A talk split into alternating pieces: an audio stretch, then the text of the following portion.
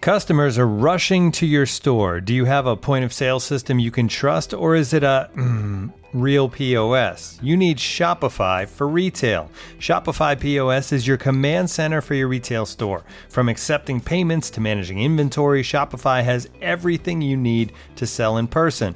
With Shopify, you get a powerhouse selling partner that effortlessly unites your in person and online sales into the one source of truth. Track every sale across your business in one place and know exactly what's in stock.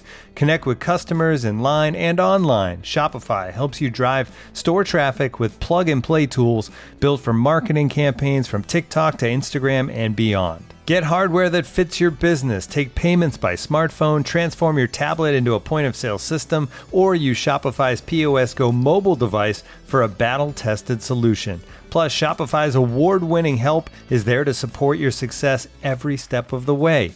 Do retail right with Shopify. Sign up for a $1 per month trial period at shopify.com slash the athletic, all lowercase. Go to shopify.com slash the athletic to take your retail business to the next level today. Shopify.com slash the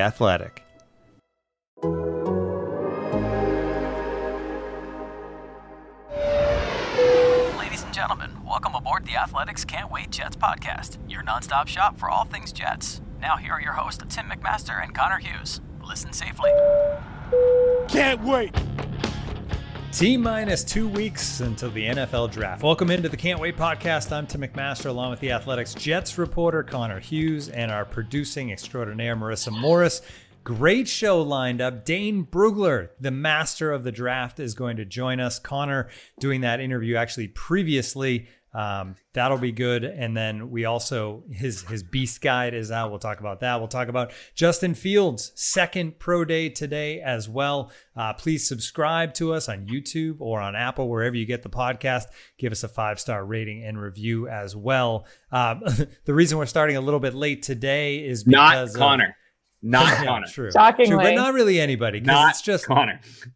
it's just computers. So just to let you know what's going on right now, Connor did the interview with Dane Brugler earlier this afternoon. It's really good. We're going to get to it, uh, but in order to use it on YouTube, we need to export the video, which has been a bit of a challenge. Marissa is currently exporting. Efforting. If you if you can hear the buzzing noise, that's her computer working really hard to export this video. Once it's exported, we are going to run it on the show, hopefully. Mm-hmm. But we'll get to plenty of other topics before that. Connor, it is a good interview though, right?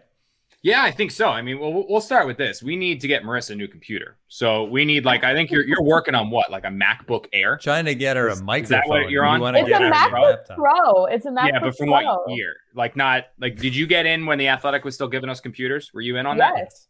Yes. Yeah. So And- all right. So here's the problem. nice. You're a podcast producer. Yeah, I'm sure it's a nice. Computer. I It's a just MacBook have Pro. so It's many files. I'm a digital hoarder, and I have. Yes, and you got like it's like it's like a Yeah. like like a 50 gig computer. Like I know what Yeah. one you got. Like it would be fine Yeah. if you were a, a a reporter where all you're using is WordPress all the time. You're you're like this is bull. Like I, you're a producer of like 12 podcasts. What you should have at a minimum is an iMac that is souped up to do this kind of work, or a Mac Mini, and then you can connect your own monitor that is souped up to do that kind of work.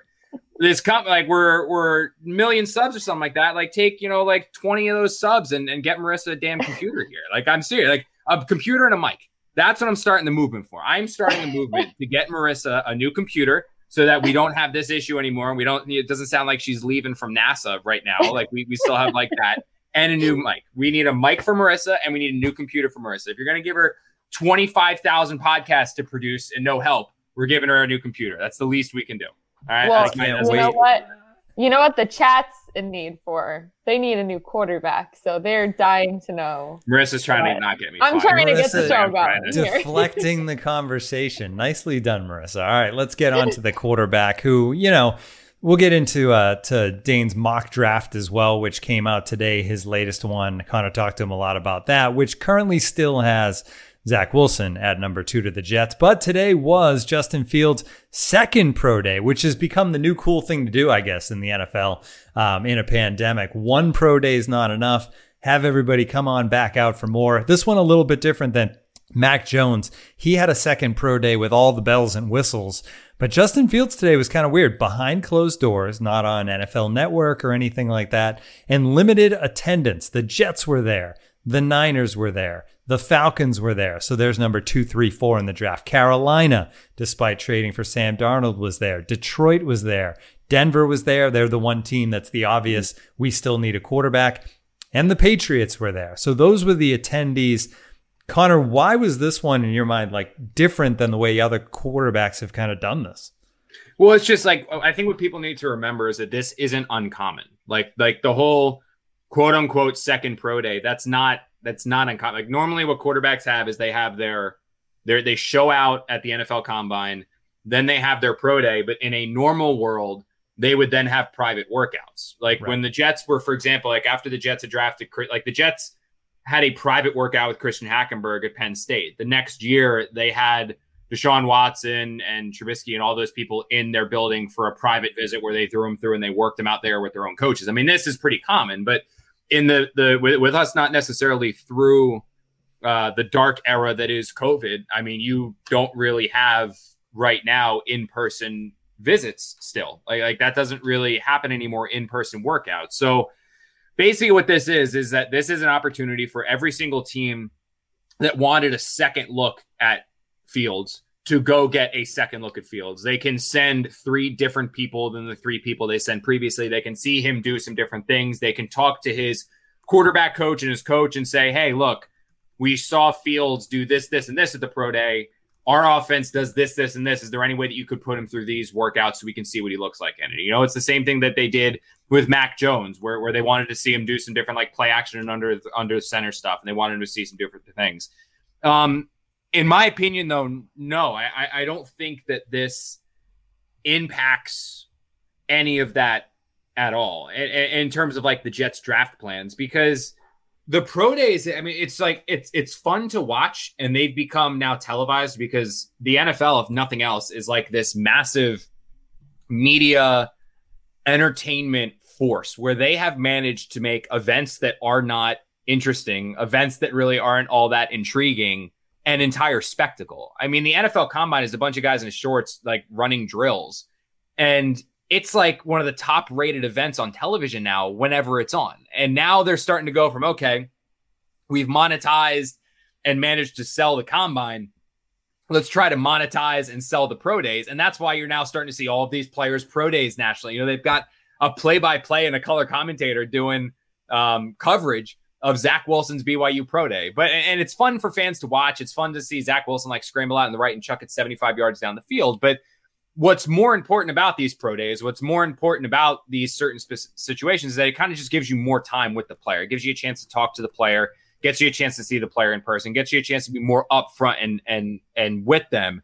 And that was specifically more important this year because there was no NFL combine. So that's what made these important. It wasn't necessarily about seeing Zach Wilson complete passes down the field against air.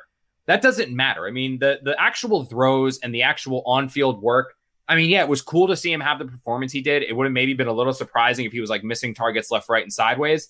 But the film that the Jets are going to analyze, the film that the Jets are going to break down, it's not what they saw Zach Wilson or Justin Fields do in a scripted workout.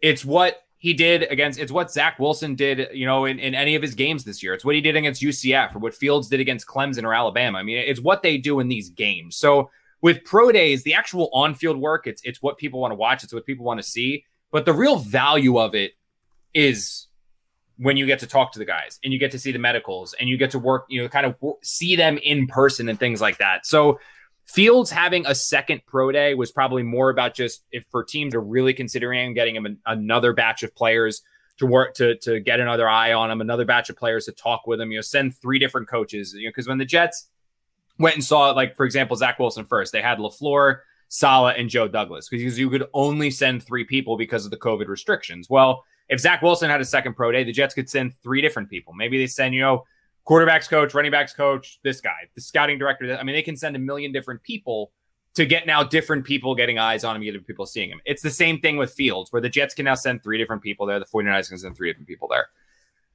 I will say the same thing that I said after the Jets traded Sam Darnold. I'll say the same thing that I said when we talked about Zach Wilson right after his pro day, and if he had showed enough where you know the, the Jets were going to pick him.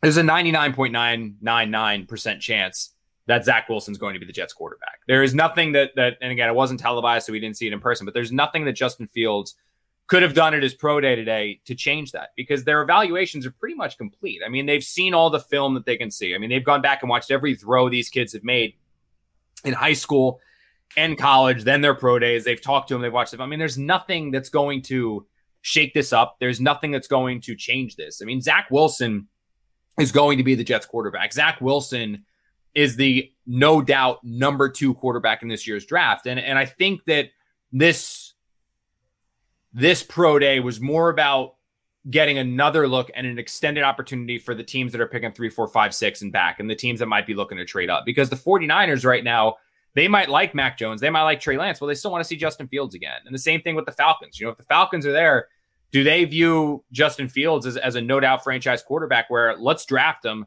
let's put him in the same quarterback room as Matt Ryan, have them work together for a year, then we can trade Matt Ryan and we now have our quarterback for the next 10 years after having Matt Ryan for the previous 10 years. So I think it's more about that. I would I would be stunned if the Jets did not Zach, draft Zach Wilson. I still see him as the perfect fit within this offense, the perfect fit within this scheme.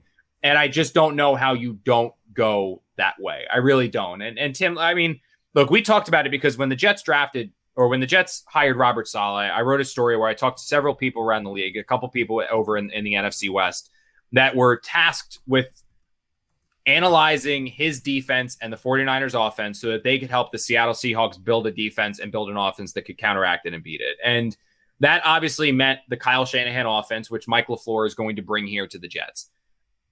That offense wants a quarterback that can play outside of the pocket. Not necessarily run like Lamar, but I've said this before, not run like Lamar, but get outside the pocket and make throws on the run. Somebody who is deadly accurate. Somebody that is elusive and can throw off platforms. Somebody that when the run game doesn't necessarily work because this is going to be a, an offense that wants to run the ball and build off the play action. But when the run game isn't there, can stand tall within the pocket and attack down the field.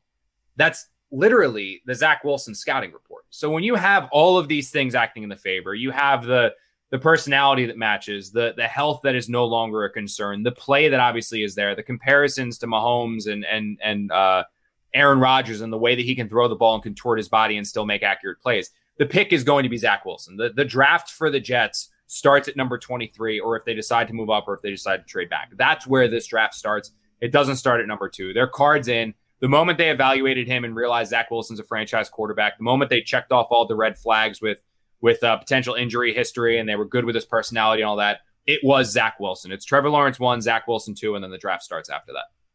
The other reason that this pro day was never going to have an effect on the Jets is because if you just look right pro day, you want to maybe see the the negatives too. And if you look at the criticism of Justin Fields over the course of the season, it's when he gets pressured. It's when it's mm. it's never been about his uh, body, his speed, his you know his uh, his leadership ability, his throwing arm. It's it's never been that. It's been when the defense pressures him, the decisions he makes, um, and that kind of thing, which you're just never going to get from a pro day. Exactly. I mean, again, and the, the other thing to remember about pro days too, and why, look, they, like it's almost like a trick shot competition. Like it's about like let's see like who can throw the ball the farthest. Like it's cool. It's fun to watch. Like don't get me wrong. Like these guys are I mean there's there's probably 20 people in the world that are really good at playing quarterback. Like the entire world, the entire country, there are 20 on the professional level that are actually good. And there are 20 that can do some of the things that these people are able to or these guys are able to do with a football. And it's fun to watch them go out there roll left, throw across their body 55 yards down the field on the money. I mean, it's fun to watch that, but it's also one thing to do that when you're doing it against air to a receiver in a scheme and a system and a setting that you've practiced the last three months doing. I mean, every throw of Zach Wilson and Justin Fields' pro day were scripted. All 60 of them, they were ironed out with the same receivers, the same quarterback coach in the same setting. They had worked on them over and over and over again where they were able to do that in their sleep. And it was designed to make the quarterback look as good as humanly possible. And there were certain things that obviously Zach Wilson can do that Justin Fields can't. And there are things that Justin Fields can do that Zach Wilson can't. You saw some of those in that pro day, but the actual throws on the pro day, it's it's fun to watch and it's cool to see and it's cool to make highlights and tweet them out. You saw Trevor Lawrence go, you know, with the eyeball emoji and say like wow and people reacting to it and and you know it's fun because look, it's the off season, nothing's happening. If you're not watching baseball or basketball, like this is the only football you can put into your veins to like get you that same high. So I, I think that it's like, yeah, it's fun to watch, it's fun to see, and you want to see them throw better than not throw better, but it's not something where it's like this is going to be the be all and end all. This is going to be the deciding factor if the Jets draft him. I mean, the Jets wanted to get there so they could get the medicals crossed off, so they could get any personality red flags crossed off, and knows this is our guy. And once Zach Wilson crossed the medical things off the off the the issues,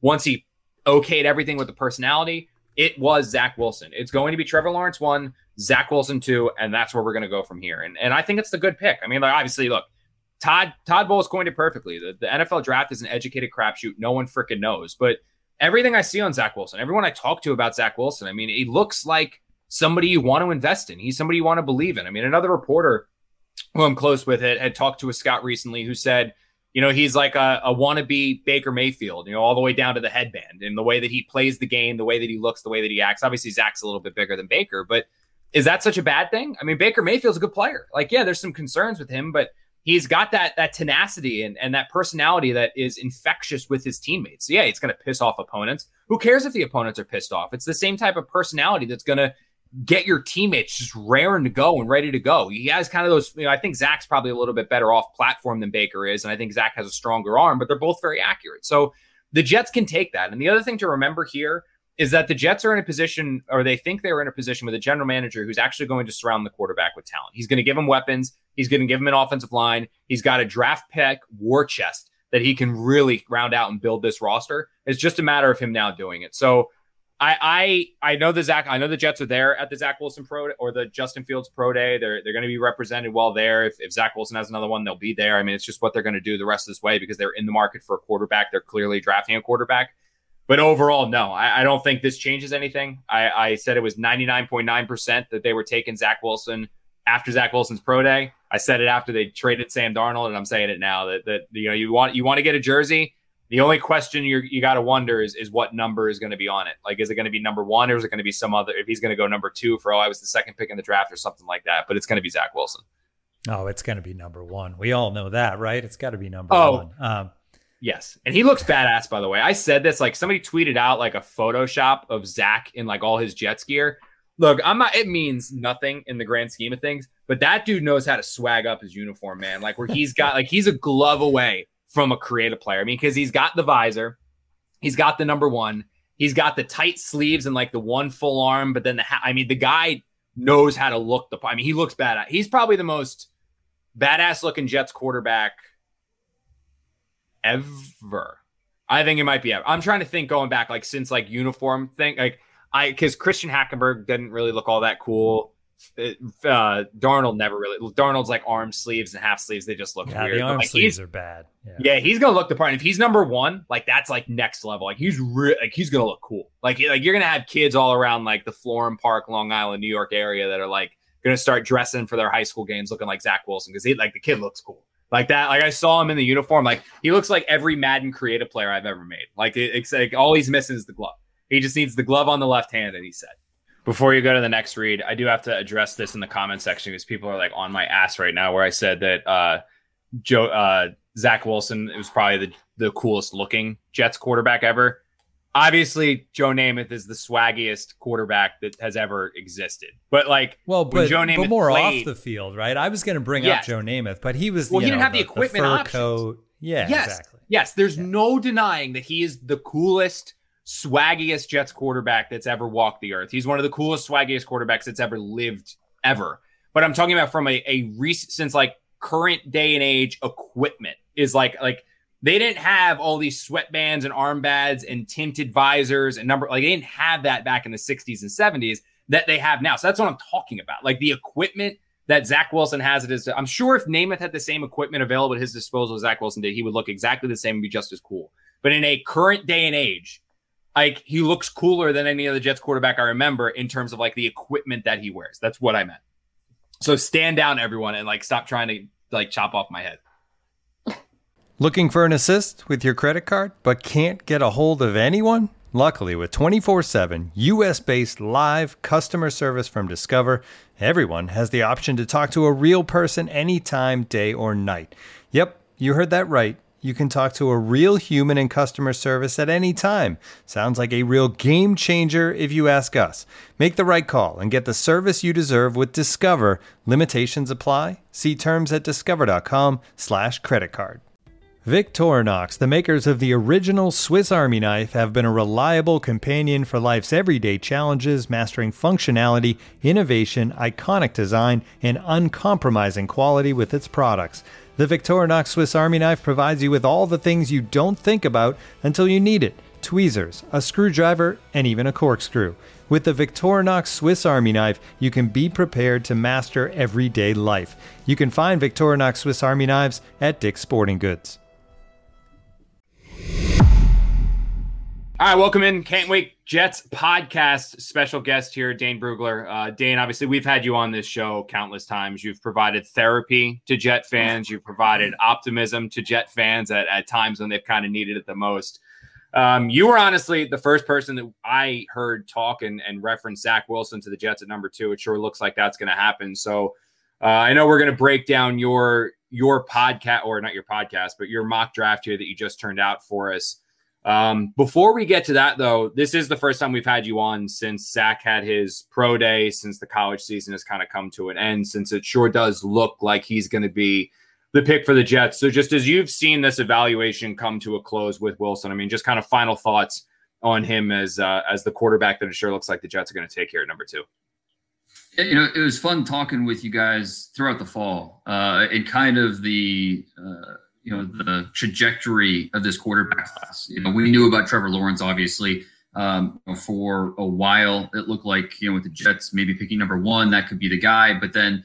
Uh, you know, we also talked about Justin Fields, and then Zach Wilson emerges uh, midway through last season as okay, this guy's legit. Like this is a guy.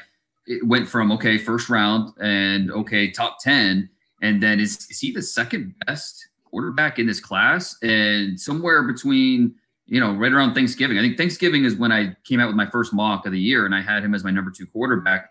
And it, you know it was not a very well received uh, projection at that point. But I think as time has gone on, people have really, uh, you know, this, the more they see of Zach Wilson, the more they're like, okay, yeah, there's something to this player.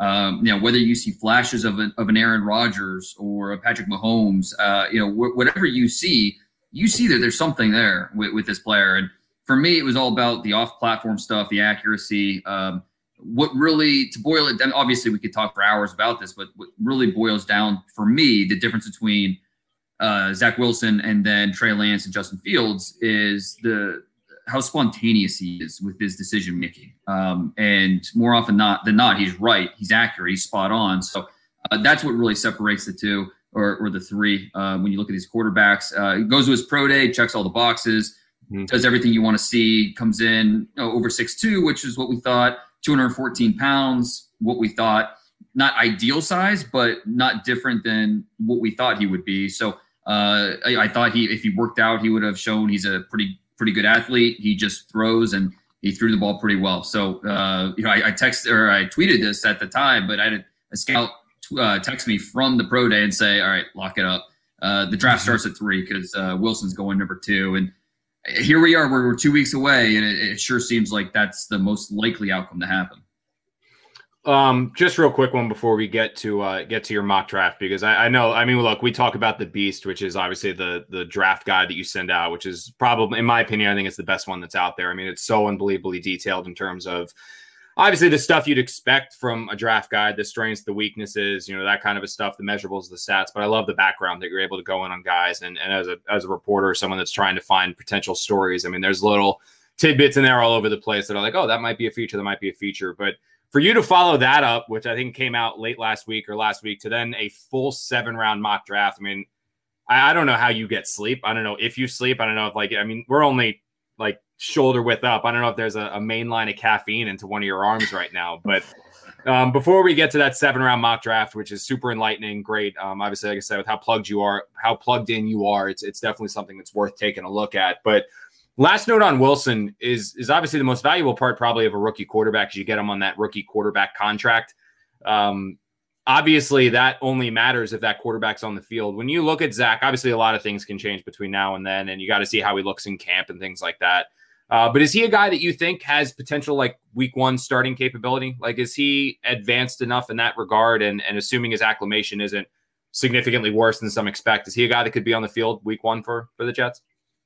I think so. Um, and Yep. we don't know what you know what the offseason is going to look like necessarily just yet. So you know, getting your hands on him for the coaches, obviously that's really important. Um, Mhm. And so we don't know necessarily what training camp's going to look like, and you know the usual offseason calendar with uh, with mini camps and um, all these workouts. So. Uh, but he's going to get the playbook, uh, you know, about five minutes after he's drafted, and you know, he, he's after he, you know, 24 hours of soaking in being uh, you know a high draft pick, it's time to get to work. And I think that you know he has uh, the mentality where I think that he's going. You know, it's going to New York is, is kind of it's a big deal, obviously, and I I think he's he's the type of personality um, that is going to stay ahead of things. And so I think he's going to be in position. If you're the Jets, you don't you don't predetermine who's your week one starter is. You don't make Yeah. that decision. You know, we hear that all the time when uh, some quarterbacks are drafted and you know, you know, we'll, he'll be a backup first, and then we want to, you know, keep him on the sideline for a little.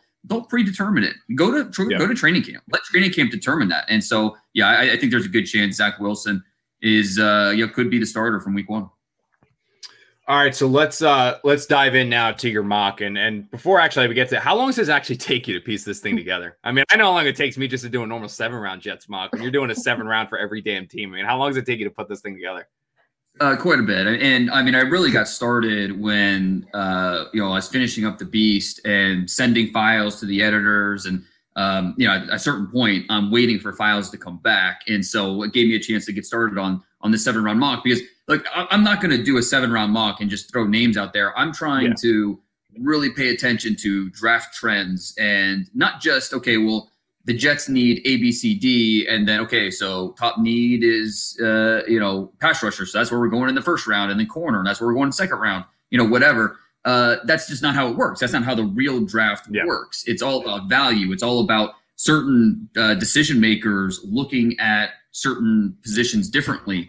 Um, so trying to keep track of all that with you know each GM and each organization, try to do it the best I can. It's not you know when I do a seven round mock, it's not going to be the ideal seven rounds for all teams. That's just not realistic. What I try to do is just try to make it as as real as possible. And so it it, Yeah. it, it does take a little bit of time, but at the end of the day, it- you know, I'm I'm I'm happy with how it turned out. Obviously, it's not about accuracy because all it's going to take is one trade that screws up everything. And everything, yeah. So Yeah. it's you know it's not going to happen the way I, I laid it out, but I, I still want to try and do a, a realistic scenario as possible. It honestly it's beneficial to me because it it keeps me thinking about you know all these different possibilities that we'll be talking about between the between now and, and draft weekend. So Yeah. I, I really find it a useful exercise.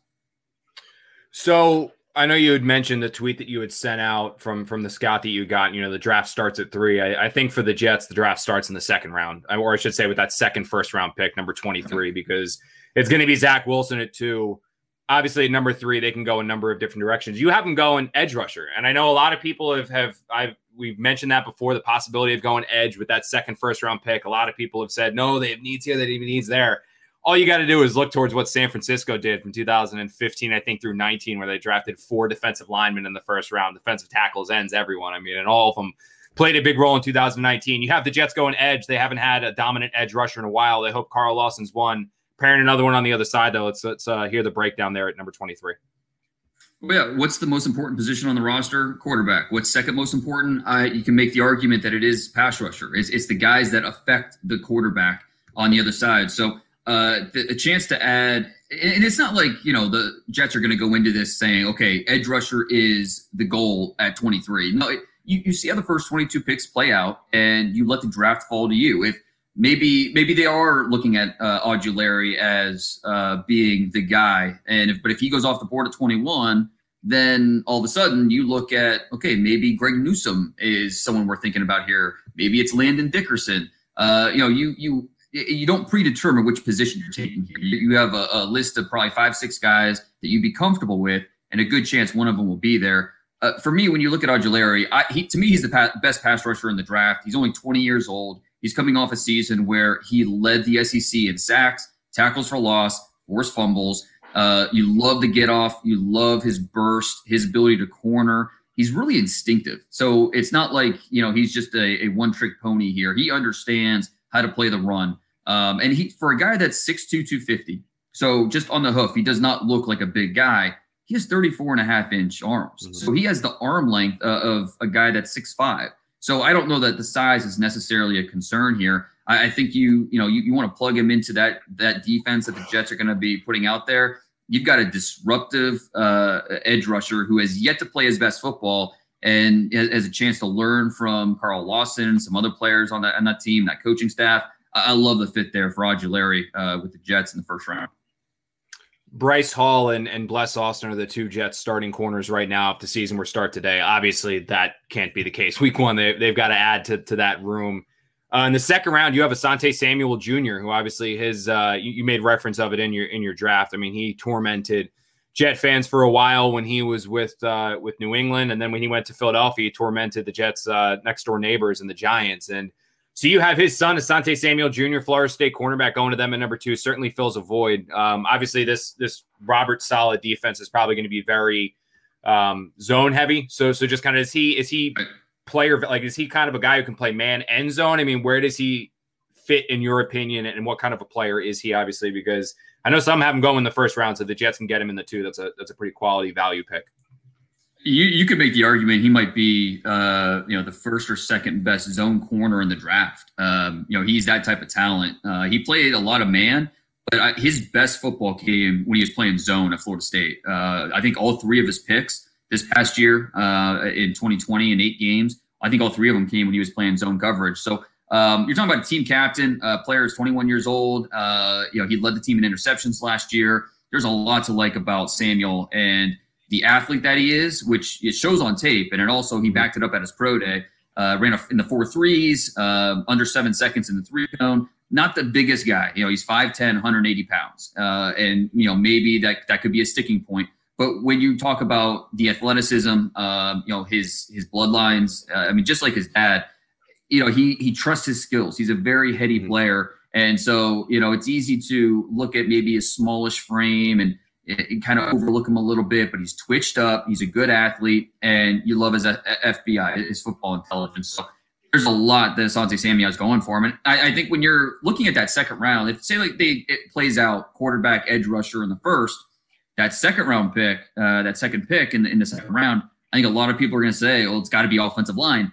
If a talent like this is going to be there, yeah. which corner is obviously another need on this roster, then you know it's it, it's an interesting discussion. You know, if, if and it depends on uh, if you're the Jets, you look at okay, what are the other corners that are going to be there for us in the third yeah. round? Uh, you know, how do we feel about each of these positions, offensive line, corner? Are they going to stretch? Which what's our better chance of that position being available uh, in the next round? So that factors into this decision uh, as well. So I went corner, but I'd understand why someone you know say this has to be offensive line.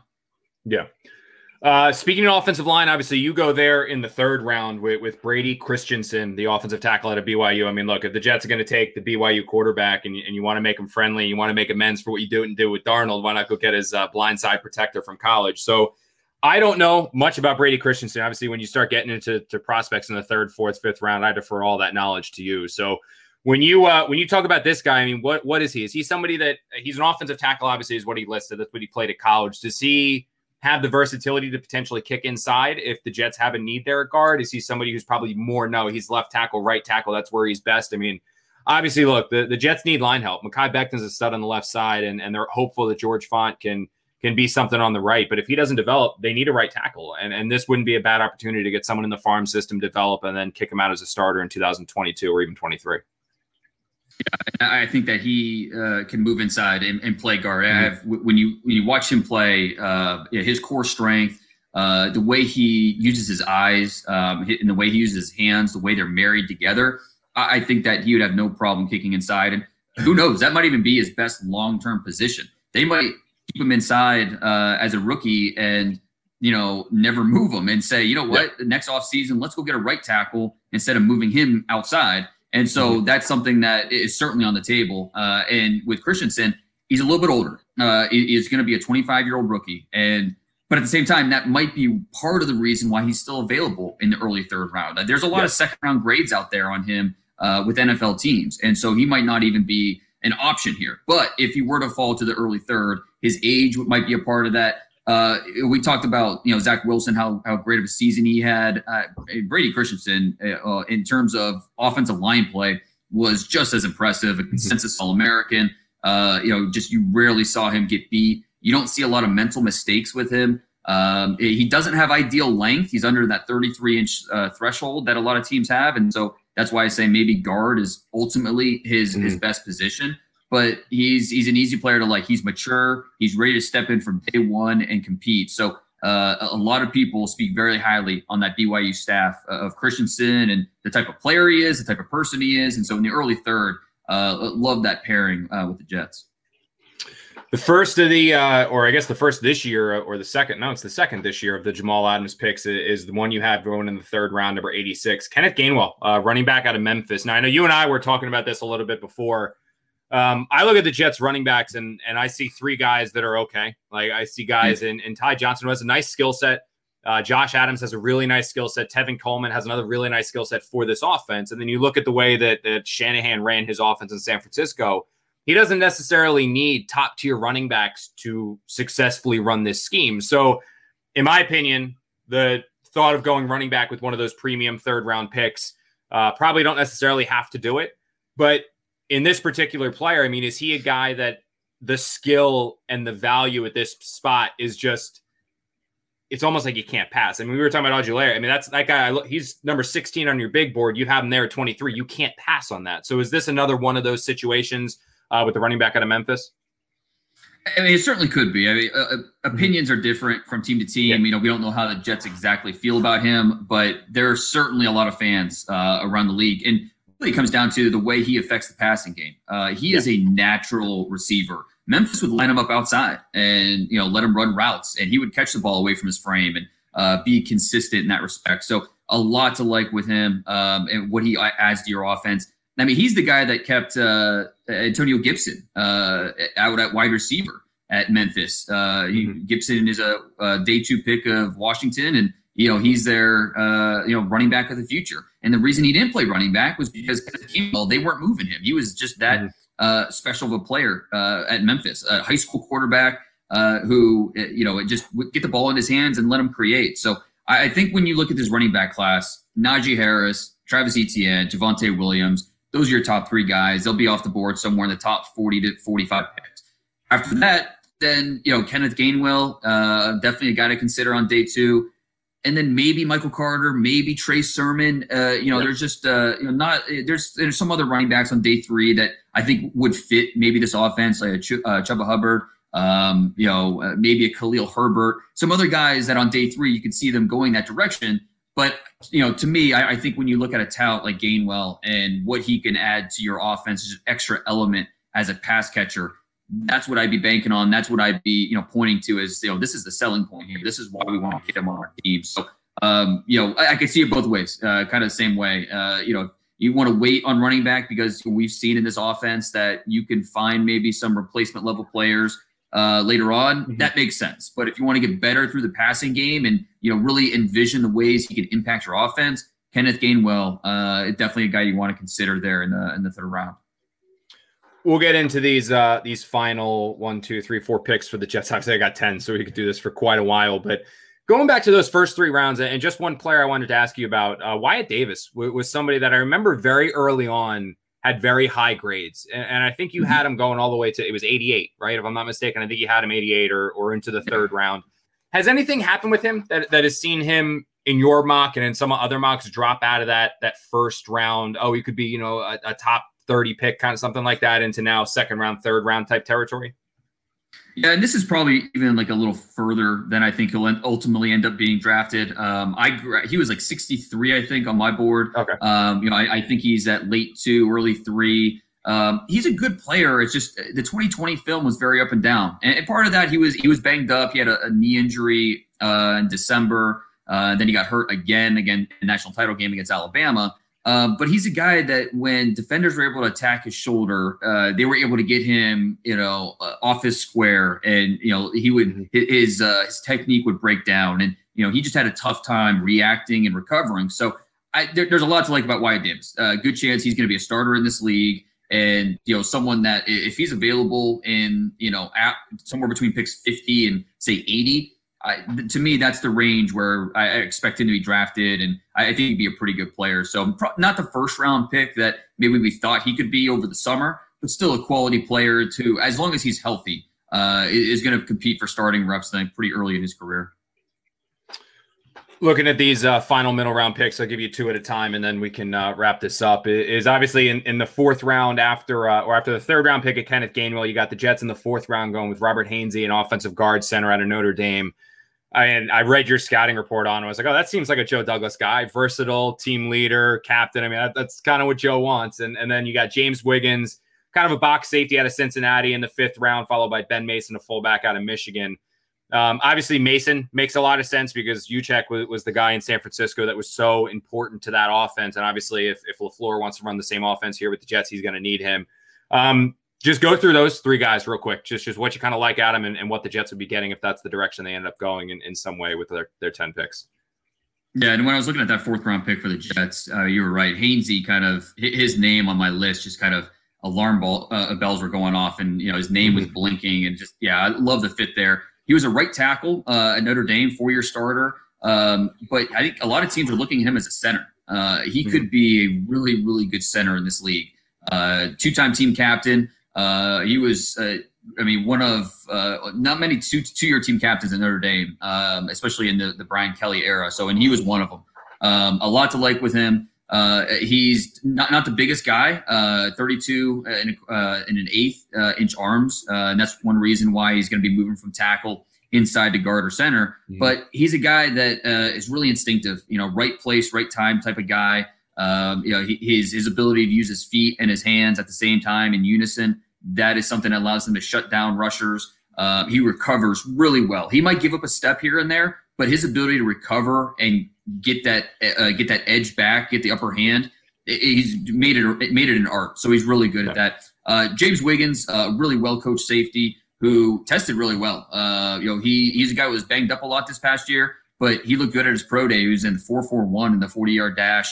Uh, a really productive, yeah, really productive background. Um, and you know, you, you talk to the coaches at Cincinnati uh, and Coach Fickell, and he he just raves uh, about Wiggins and, and what he can be for an NFL defense. So uh, big fan there. And then yeah, you, you hit the nail on the head with Ben Mason, and it, it you can see why he would be uh, a, a player that the Jets would target possibly on day three, a guy that can come in, be that H back, be that uh, you know fullback slash move tight end slash kind of do everything guy. He can play on special teams.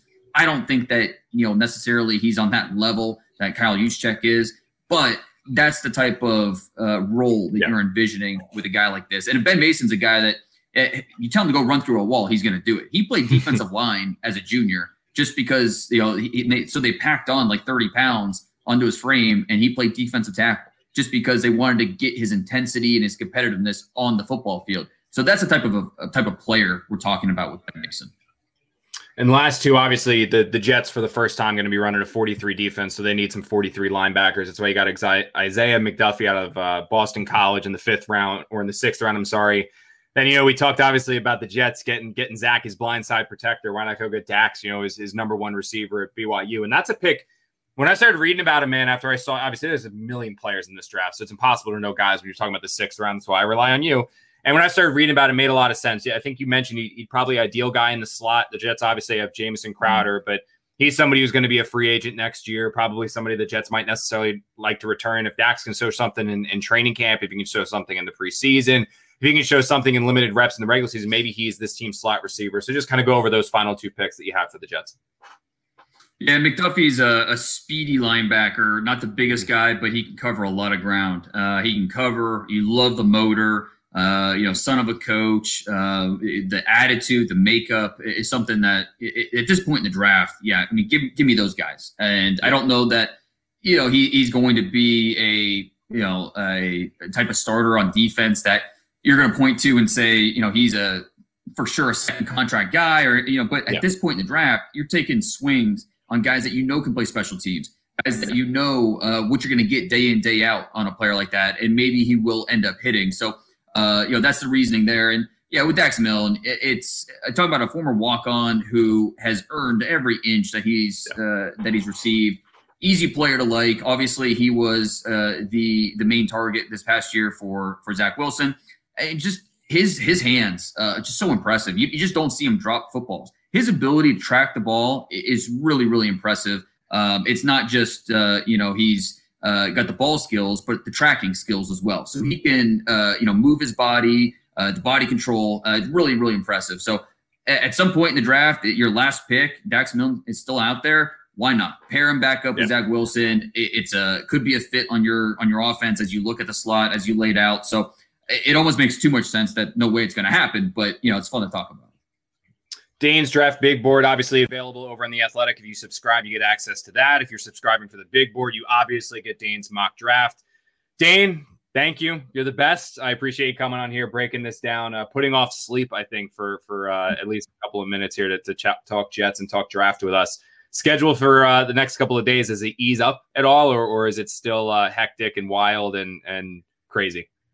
A lot of Diet Mountain Dew. Uh, that that's my my drink of choice. Um, no, it's it's it's a lot of talking about you know the draft guide and uh, the mock draft and going through these scenarios and talking about these players and how they could fit and uh, it's a lot of fun. And you know what? No one's gonna want to talk to me in May, so I'm gonna I'm gonna talk to everybody now in uh, in April when we want to talk about this draft. So, uh, but I'm ready for the draft to be here. To be honest, I mean it's it's a lot of talking uh, about these guys. I'm ready to talk about not how they could fit, but how they will fit, and you know, talk about the returns for each team. And so, can't wait for the draft to be here. It's gonna be a lot of fun.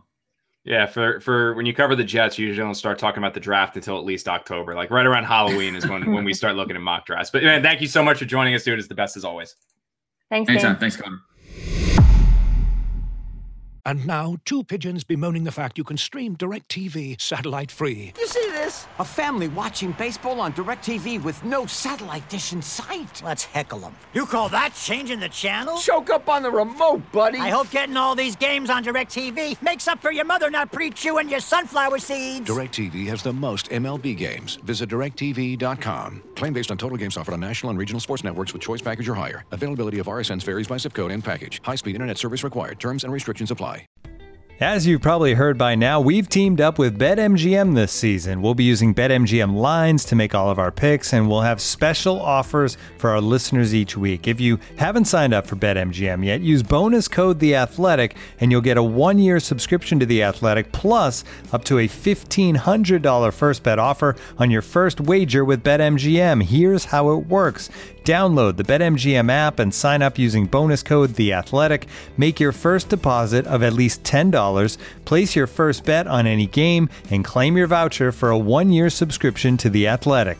See BetMGM.com for terms. U.S. promotional offers not available in D.C., Mississippi, New York, Nevada, Ontario, or Puerto Rico. Gambling problem? Call 1-800-GAMBLER. Available in the U.S. Call 877-8-HOPE-NY or text HOPE-NY 467-369 in New York. Call 1-800-NEXT-STEP in Arizona. 1-800-327-5050 in Massachusetts. 1-800-BETS-OFF in Iowa. 1-800-270-7117 for confidential help in Michigan. 1-800-981-0023 in Puerto Rico. First bet offer for new customers only in partnership with Kansas Crossing Casino and Hotel.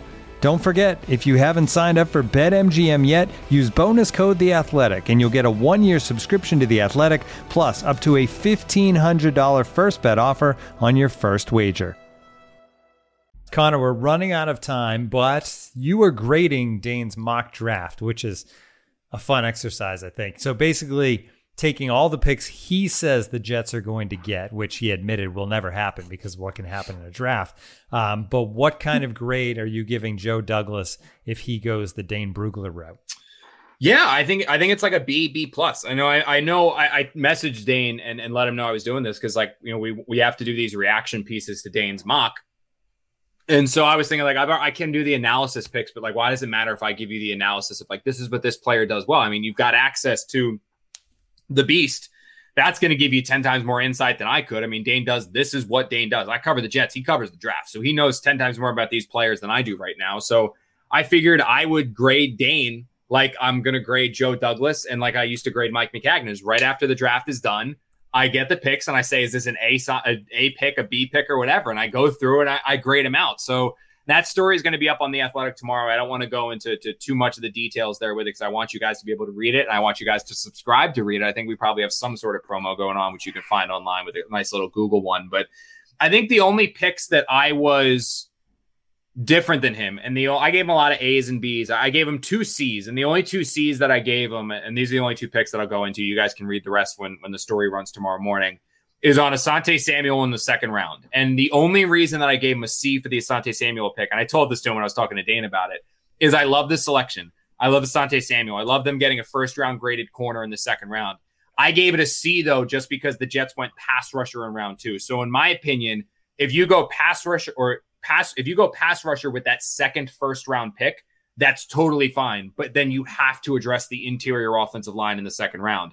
If the Jets had gone interior offensive line at 23, then 100% you can go with Asante Samuel or even a pass rusher there in the second round. So just, I find it hard to see the Jets waiting until the third, fourth, or fifth round to go with offensive guard. I think you got to go either at number 23 or the second round. So for that reason and that reason only, I gave him a C a C grade on the Asante Samuel pick. Just didn't like the position, even though I really loved the player. And the other one I gave him a C for is is the Kenneth Gainwell, the running back out of Memphis grade. And and the reason why I gave him a C there is just in my opinion, this offense doesn't need a premium drafted running back, which is a premium pick is one of those first three rounds. You don't need a premium drafted running back for this offense to work. Raheem Mostert was a, a practice squad journeyman that the 49ers grabbed. Tevin Coleman was a, a low level team friendly signing that the 49ers made. Uh, Matt Breida was an undrafted free agent. Those three guys combined for 1600 16, 16 touchdowns and 1900 rushing yards the years that the 49ers went to the Super Bowl. They don't need names, they need players with a skill set. So that third round pick, in my opinion, I think you could have gone Wyatt Davis there. I think if he's there at that pick in the third round, you take him over a running back. You grab a tight end, you grab a receiver. I just don't necessarily know if you need a running back there. So aside from that, loved so many of his other picks. You can read my breakdown of all of them tomorrow morning on the Athletic. The only two that I had concerns about is Sante Samuel just because the Jets didn't go guard or interior offensive line at number 23 and then going with a running back in the third round. All right. If you need access to the athletics so you can read Connor's grades, the great beast from Dane Brugler, his mock draft, all of that stuff, you can sign up right now for just $3.99 per month. Go to theathletic.com slash can't wait. That way we get credit for it. So that's bonus points if you use that link to get your subscription to the athletic, just $3.99 really? per month.